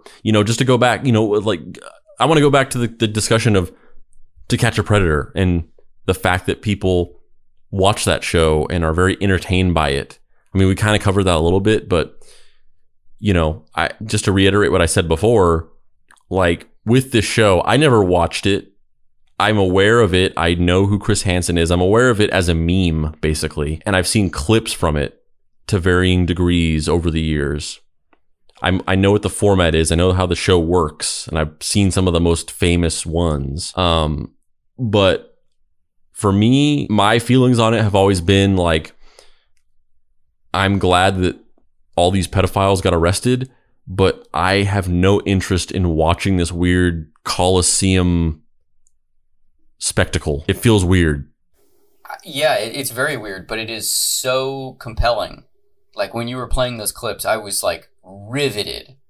Yeah, because who who wouldn't be? That's what I going back to what I talked about before of like how it's the perfect show. Who wouldn't be? It's like the it's it's it is a universally agreed upon enemy and a universally agreed upon evil. And the way that they've formatted is so perfect, where you get you get a little taste of the anger and the disgust, and then you immediately see them confronted, shamed, um, humiliated, and then arrested. And it's got a little humor in it. It's like the perfect thing. So you, if you watch it, you will get sucked into it. Yeah, I, I I don't like reality TV. I don't. I just don't. Having worked on a couple TV shows and stuff, like anytime. What about Bacon and Legs, the writer's strike years? oh yeah, th- those were rough. I kind of liked those, but they were rough. Um, you know, having worked on a couple shows and knowing how those editing processes work, Oh yeah, I've I've edited reality TV and it's fucking horrible. Yeah, like when a little while ago when that Love Island show came out, somebody tried to get me to watch a couple minutes of it and they were interviewing somebody and they were using footage they, they were trying to paint the the specific contestant as being dumb. So what they did is they asked the person a question that was a very simple question, like have you ever had sex before? Or have you ever been in love before? Or something like that. That's a personal question that someone wouldn't want to answer necessarily but you know the people in the show they're supposed to be an open book whatever. So they get asked this kind of probing question or you know whatever. They get asked a question where you're there is a definitive answer that you're supposed to come back with. And then the soundtrack kind of turns into the like da-dun, da-dun, da-dun, like silly music to play under when someone's dumb and then they put footage of that person sitting there not talking making them look like they couldn't think of an answer to Mhm. give that wasn't that wouldn't shame them Yeah. the issue being if you look at the person's eyes they're like tracking back and forth listening to someone ask them a question so that means the producers took footage that was not the direct response to that question and used that footage to make this person seem really stupid. And I guess that's what you sign up for when you go on a reality TV show, but those those decisions of how the crystalline castle of reality TV is constructed is so apparent to me because I've worked on stuff like that before that it drives me crazy and I can't I can't not see the kayfabe. Like there was one job I had where it was it was honestly it was one of the worst days I've I don't want to say in my entire life, but it was goddamn close. It was really bad, and I did some serious soul searching after I left. I was working on a I was working on a show that was a lifetime original show that was a it was a show called Preacher's Daughter. And it was basically a show, it was a reality TV show where you follow four families. Each family, the father, the matriarch, or the patriarch of the family is a preacher, various sects, and they all have rebellious daughters who want to do something that doesn't conform to the family's faith. One of the women wanted to be a uh, a porn actress. One of the women wanted to have a child out of wedlock. Um, and I don't remember what the other two women wanted, but they wanted things that were whatever. She wanted to be a stripper, or she wanted to do something that would be societally looked down on from a conservative point of view.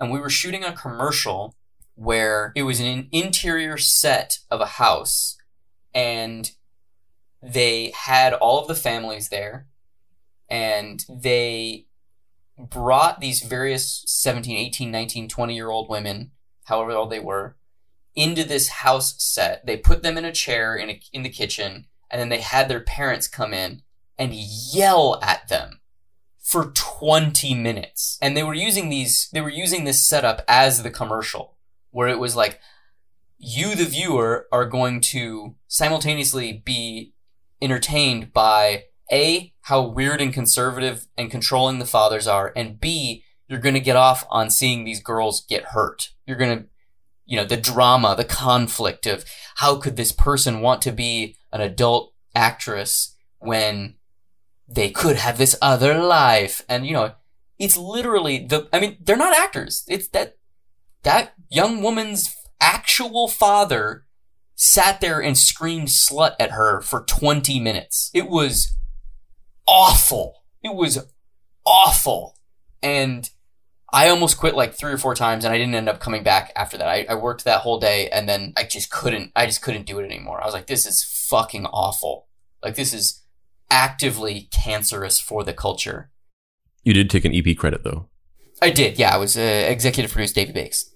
Um, but I feel very similarly about multiple aspects of this Chris Hansen thing where there's so much pain that's being mined for entertainment. Now, look, these pedophiles who tried to do wrong and then they got caught and arrested, I don't I don't have a moral quandary with seeing somebody that was trying to fuck a kid squirm. Like that's not what I'm talking about.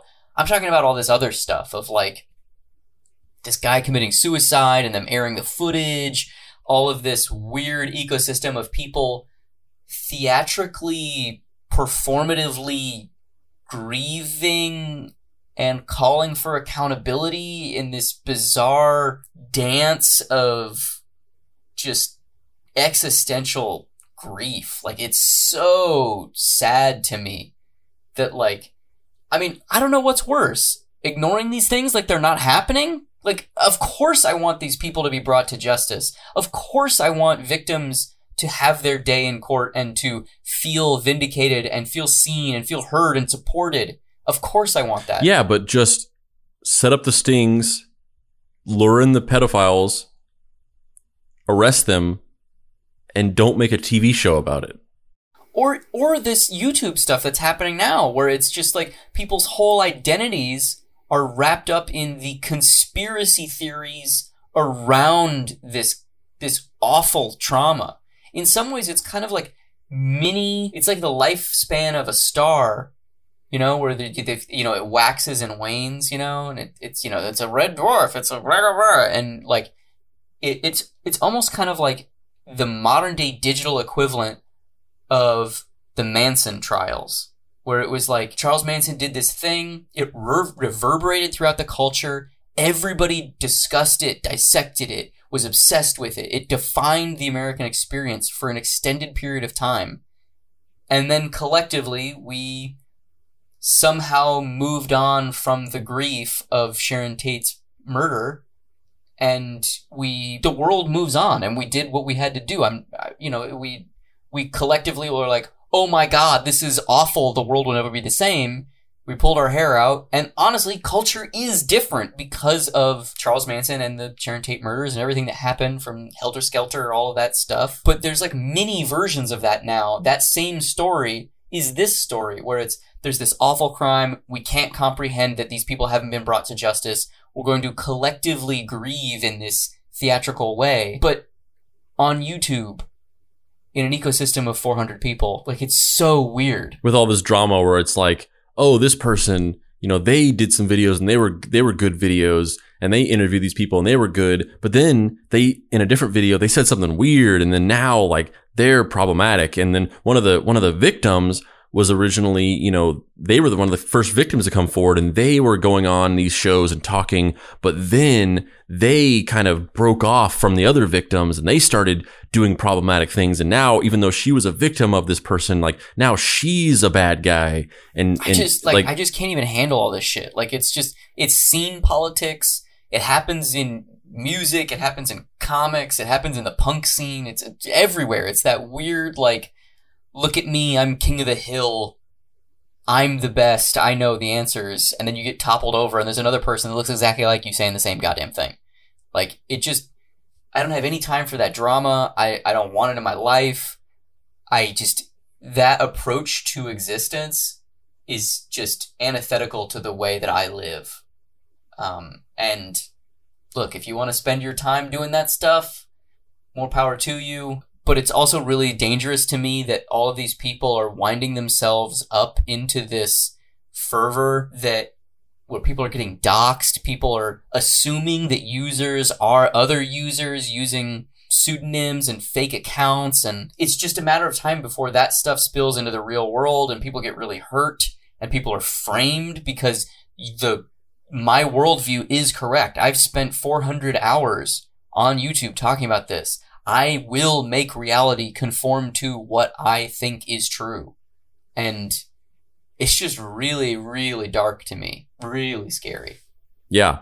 And I, I think the, the, the things that I think are like, in my opinion, the things that are sort of valid to cover in that way, um, is like the, the fact that Chris Hansen did these things. Like that's what you make a video about. Like you, like you make a video about like this Chris Hansen, this To Catch a Predator guy. Like he's, he's doing this weird shit and interviewing people and like being exploitative. Like that's the thing that you make a video about because that's a that's something that actually needs to be brought to light and and and sort of be use a platform to show that to people but building an entire brand off of like this one person's like sexual assault story is so weird I'm Dave Baker. and i'm andrew price This has been Deep Cuts. You can find me online at heydavebaker.com, where hopefully I will not have been doxxed for taking part in this video. You can find comics like Fuck Off Squad and Action Hospital. Andrew, where can they find you on the internet? you can find me doing another call out video on my massively successful commentary youtube channel and you can also find me at dapricerights.com where you can get my book uh, deadbolt ai private eye I like that you forgot the name of your book. I And- we have literally we recorded a 3-hour podcast last night. I did another podcast earlier today and we have literally put in an 8-hour shift on this podcast. Yeah, dude. My mind I now my inner dial my inner monologue is just Chris Hansen's voice. I'm Chris Hansen. Welcome to Deep Cuts. Once you get off this call with Dave, you're going to eat the leftover potato salad that you left on the nightstand. Fuck it. Let's call it. Jesus. Eight hours.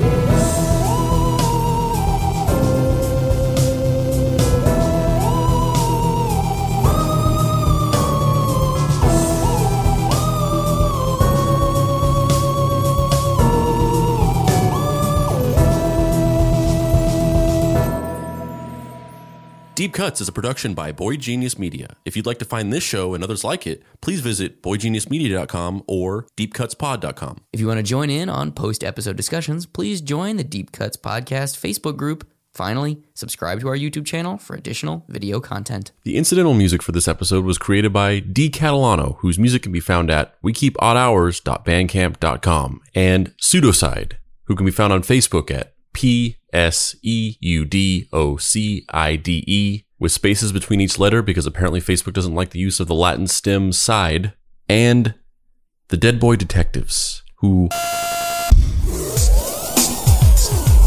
Welcome back, all you Florkborks and Rod Jockers out there, to Hillsmer's Pirate Radio Station. Exclusive hot new mix. The only shortwave radio station on Earth playing exclusively the top 40 hits from my home planet, the name of which cannot be uttered in the English language without prematurely inducing the coming of Ragnarok. Brand new banger. Banger. And if you don't like it, you can take a long, hard look at a big old sloppy pair of squamp chomps. Uh oh. This DJ is breaking all the knobs off. I'm gonna have the PC police busting on the studio door after that one.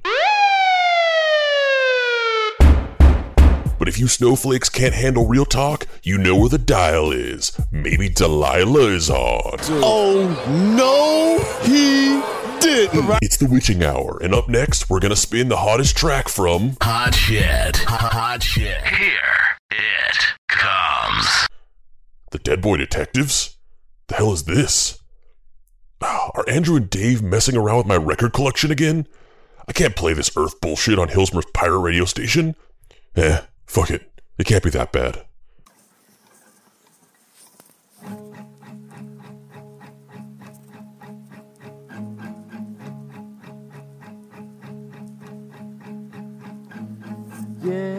Yesterday, I knew you were dead. When will we forget you again?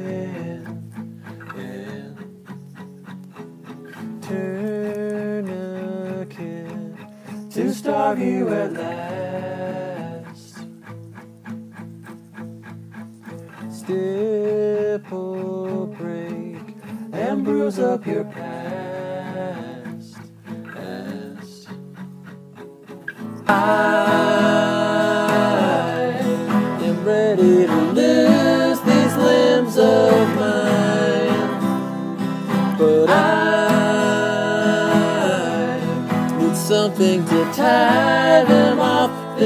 This